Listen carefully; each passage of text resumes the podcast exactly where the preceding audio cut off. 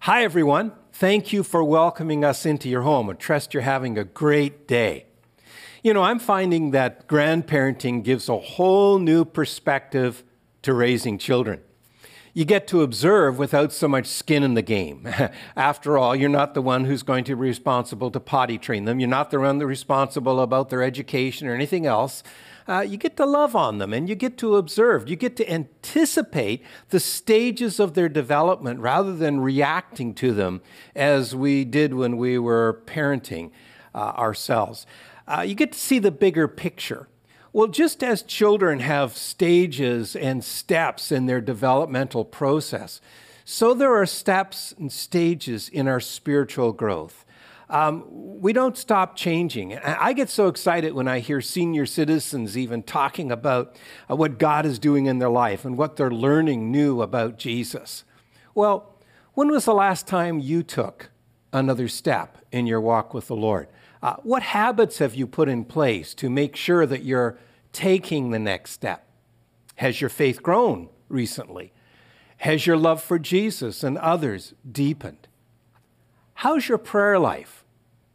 Well, we're going to be looking at the conversion of the Apostle Paul to learn about next steps in this series. Our metaphor for this series is onto the porch, into the living room, and through the kitchen. So we hope to help you visualize what we're endeavoring to understand the Lord is doing in our lives as He, he takes us on this spiritual journey of growth.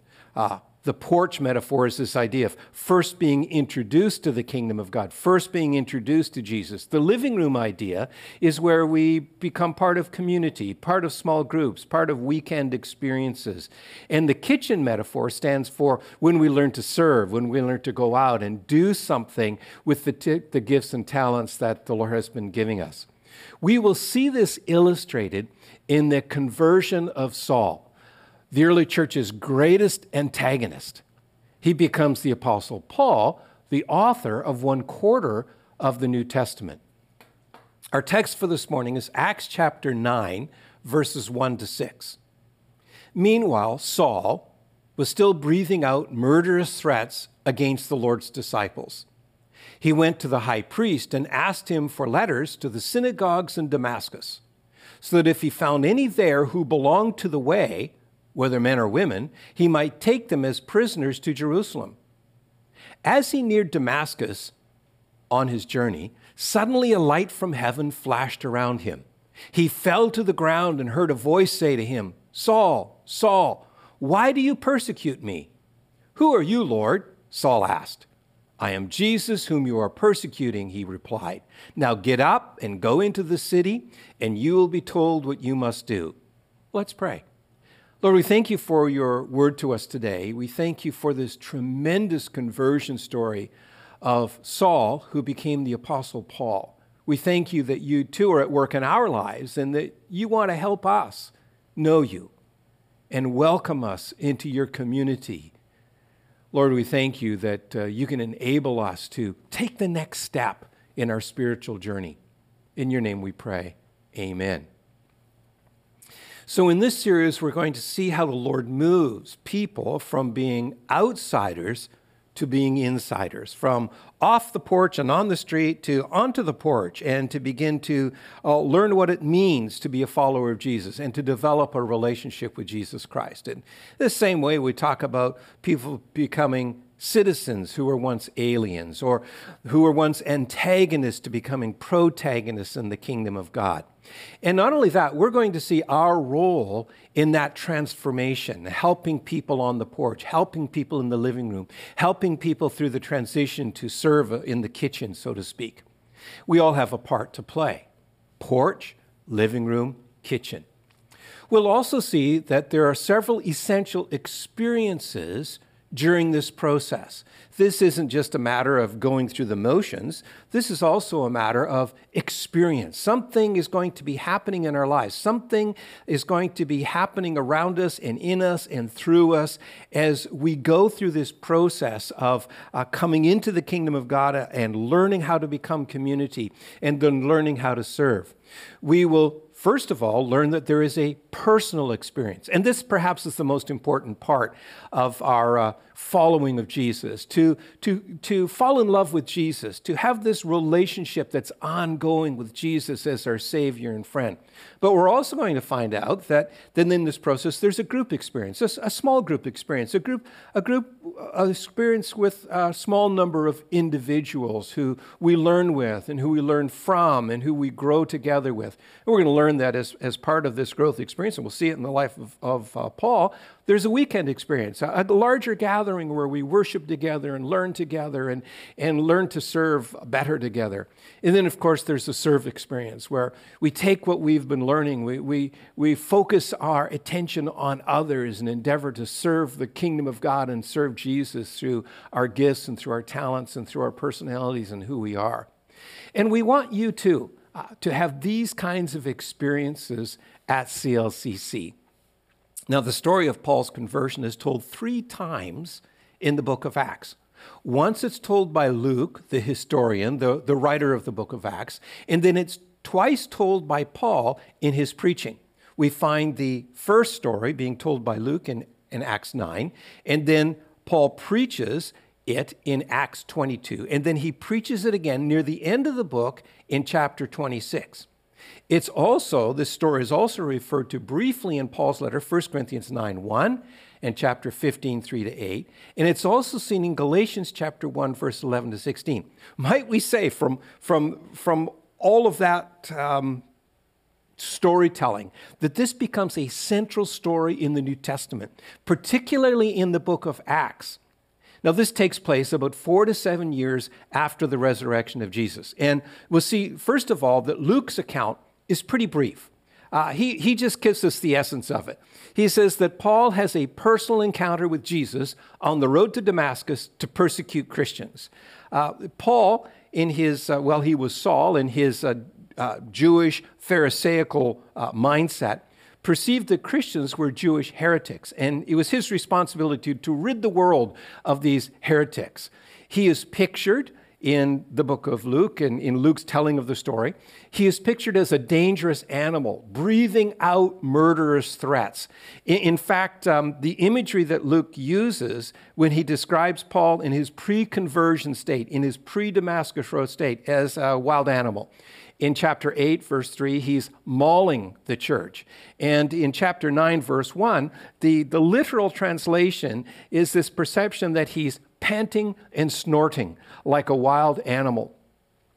A light from heaven flashes around him, and he falls to the ground, and he hears a voice that says, Saul, Saul, why do you persecute me? And Saul says, Who are you, Lord?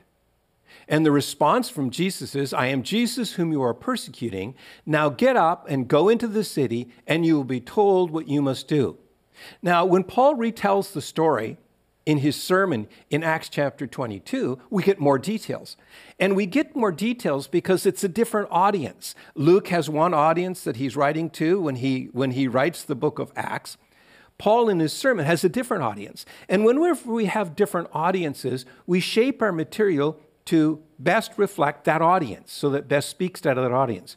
And so Paul's not making things out, but he is, he is broadening the story to help us understand all that went on so that he appeals to that particular audience that he's speaking to. Uh, the story becomes central to the way Luke explains the gospel of Jesus Christ, the New Testament. And as the story unfolds, as we get Paul's preaching this, the story, we find that the story intensifies in the retelling. The persecution becomes more intense the light increases in intensity. And for example, with the persecution, in Luke's version of the story, when he's just giving us a brief outline, he says that he's coming to get uh, men and women to arrest them to take them to Jerusalem. Uh, in chapter 22, it's not only that, but he's putting, he's causing them to be put to death. And then by the time we get 26, Paul gives us more information about what's happening in that he is not only bringing them and causing them to be imprisoned and maybe put to death, but he's also endeavoring to force them to blaspheme. So this would involve, involve torture. So the persecution, as the story goes on, increases as Paul divulges more and more information about what he was doing before he became a follower of Jesus. The light intensity increases in the story if you look at it carefully. And the message of Jesus becomes more detailed as Paul explains more about what Jesus spoke to him. When you look at chapter 26, verse 16 to 18, we learn that Jesus wants. Uh, warns him about persecution, and he also calls him and tells him that he's going to be an apostle or a leader to bring the gospel, the good news story, to the Gentiles. So, this is not simply a story about Paul's salvation. It's not simply a story about Paul's call or Paul trying to defend his call as an apostle or his qualifications as an apostle. This is Luke's understanding of a process. He places it in his material because what, what we're learning in modern scholarship is that Luke isn't just randomly writing down events. He's shaping his material so that his readers will understand the gospel and how the Spirit is at work in the church today, uh, post resurrection. In other words, the Spirit was at work through Jesus when Jesus was on earth, and the Spirit continues his work in the book of Acts. And Luke wants us to see that, and he wants to show us in the, in the example of Paul's conversion how the Holy Spirit how Jesus tends to continue to work in his church.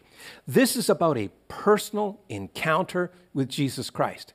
It's about someone moving into the kingdom of God we might say it's about someone getting on the porch. It's someone in the very beginning of their relationship with Jesus. And next week, we're going to see him in a group experience. We're going to see him in the living room kind of experience, where he's interacting with other people like uh, Ananias. And uh, we're going to hear the story unfold and see the steps of his development. But this is the first step. Luke wants us to know that the first step is a personal encounter with Jesus. You notice that Jesus says to Saul, Why do you persecute me? Now, at first glance, that seems to be a little strange because we think that Paul is persecuting Christians. But Jesus is saying that by persecuting Christians, by persecuting people in of the way, he is persecuting Jesus personally. And so it's a very personal thing. Why do you persecute me? Now, Jesus has initiated this encounter. Uh, Paul hasn't been argued. It hasn't been, uh, it hasn't been a philosophy that's convinced him uh, that the people of the way had, had the right insight into God and the kingdom of God. This is a personal encounter with Jesus where Jesus interrupts him on the way to Damascus. And Paul's not convinced of anything yet. I mean, he's blinded, he's, he's in shock. Uh, he's led by the hand into Damascus, and it's going to take some discipling. It's going to take some friends of his to come alongside of him to explain what he's experiencing. But he's going to continue this personal relationship with Jesus. You see, the essence of the gospel is that Jesus has called us into a relationship with him, a friendship, a partnership, a journey with Jesus. And this is primarily who you are a friend of Jesus called to know him.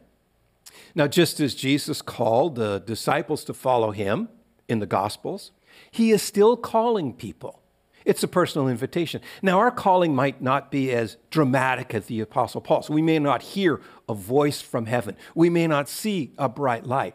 But Jesus is still speaking to people. Jesus is still calling. In fact, I don't think I know anybody who's come to Jesus who's gotten onto the porch who hasn't had this personal encounter with Jesus, something happening into the life. And, and if you haven't heard Jesus recently, it could be because there's too much noise in your life.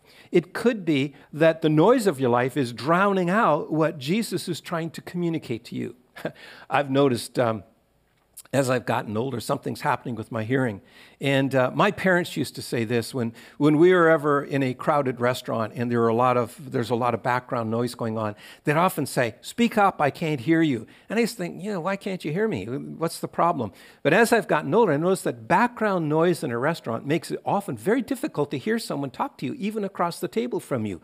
And you really have to concentrate and almost have to lip read in order to hear them because the background noise, as we age, seems to have more an effect of an effect on our hearing. Well, in the same way, the background noise of our lives tends to have an effect on our ability to hear Jesus. And I think it's important for us to learn to be quiet. In the very noisy world that we live in, we need to learn to be quiet. We need to, to rest. We learn to, need to learn to pause, reflect, and listen. Because I believe that Jesus still speaks today. I still believe that Jesus wants this personal encounter with each one of us. And it starts with this invitation. It may be a quiet invitation. It may be some miracle that Jesus does. It could be some insight that all of a sudden comes to us about who he is. And it may, as in Paul's sake, was a, is a, a, a verbal testimony to Jesus, to, to Paul about uh, who Jesus was and what Paul was doing.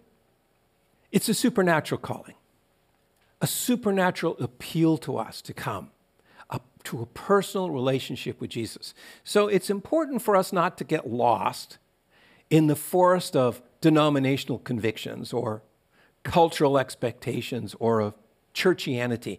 And I think sometimes Christians forget and, and, and perhaps even neglect that their relationship is a relationship primarily with Jesus, a friendship with Jesus. And, and that's what must be cultivated, and that what must be what prompts us to continue to grow in Him. And I think, on the other hand, churches tend to neglect this. Churches tend to be, well, some churches tend to be more interested in creating good churches, churchgoers, or churchianity or, or people who are uh, heavily in, invested in their denominational convictions, rather than really encouraging people to develop this dynamic, growing relationship with Jesus Christ.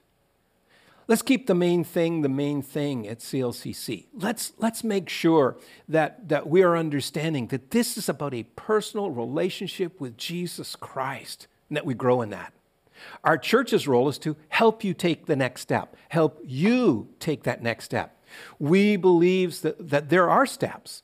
And, and we see this pattern. We believe we see this pattern in the book of Acts. So we're endeavoring to help you take the next step in your adventure of faith with Jesus. But it's completely frivolous if you're not grounded in a personal relationship with Jesus first and foremost. So prioritize your friendship with Jesus. Talk to him often. Listen to him carefully. Learn as much as you can about him. Endeavor to please him. All of these things are what good friends do. Next week, we'll learn it's not a, simply about a private journey, but we are on this journey alongside others. So we encourage you.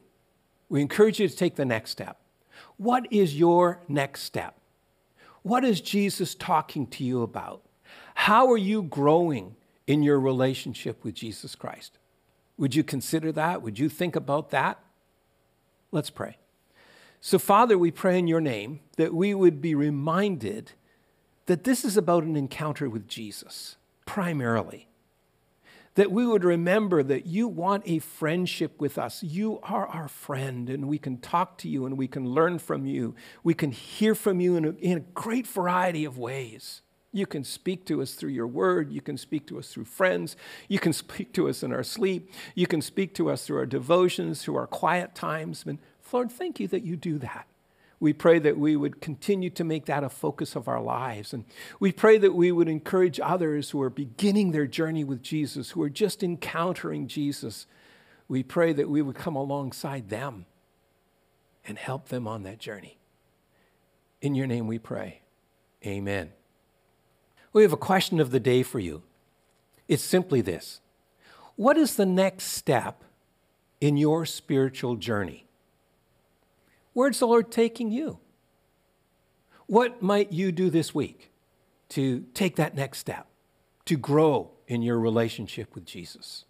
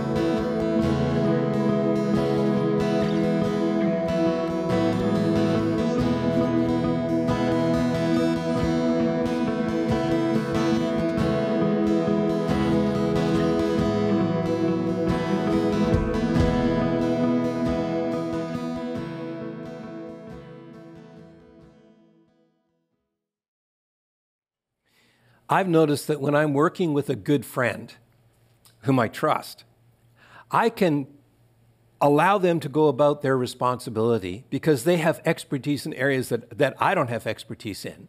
And I know that everything's going to be okay. Now, I may not understand what they're doing. In fact, I might have proceeded in a different way from the way they're proceeding. But because my faith is not in exactly what they're doing at the moment, but my faith is in them, I can trust them to work out what they're endeavoring to accomplish to do it well. You see, our faith is in Jesus, not in our current circumstances. When Jesus is our friend, we trust him. Our faith is not in the favorable outcome of the current dilemma. In other words, we're not saying, oh, I really trust that this will work out as I want it to work out. That's where I'm putting my faith. No, our faith is in Jesus. And because we know Jesus to be faithful, we know Jesus has our best interest in mind and the glory of God in mind, we know that He will work it out. So even though the, the current circumstance may not be going exactly as we'd hoped it would go, because our faith is in Jesus, our relationship with, with Jesus and not the circumstances, we know that He will work it out for His honor and glory and for our best interest. Keep that in mind this week. God bless you. Have a great week. Our doxology for this series from Ephesians chapter 3, verse 20 to 21. Now, to him who is able to do immeasurably more than all we ask or imagine, according to his power that is at work within us, to him be glory in the church and in Christ Jesus throughout all generations, forever and ever. Amen.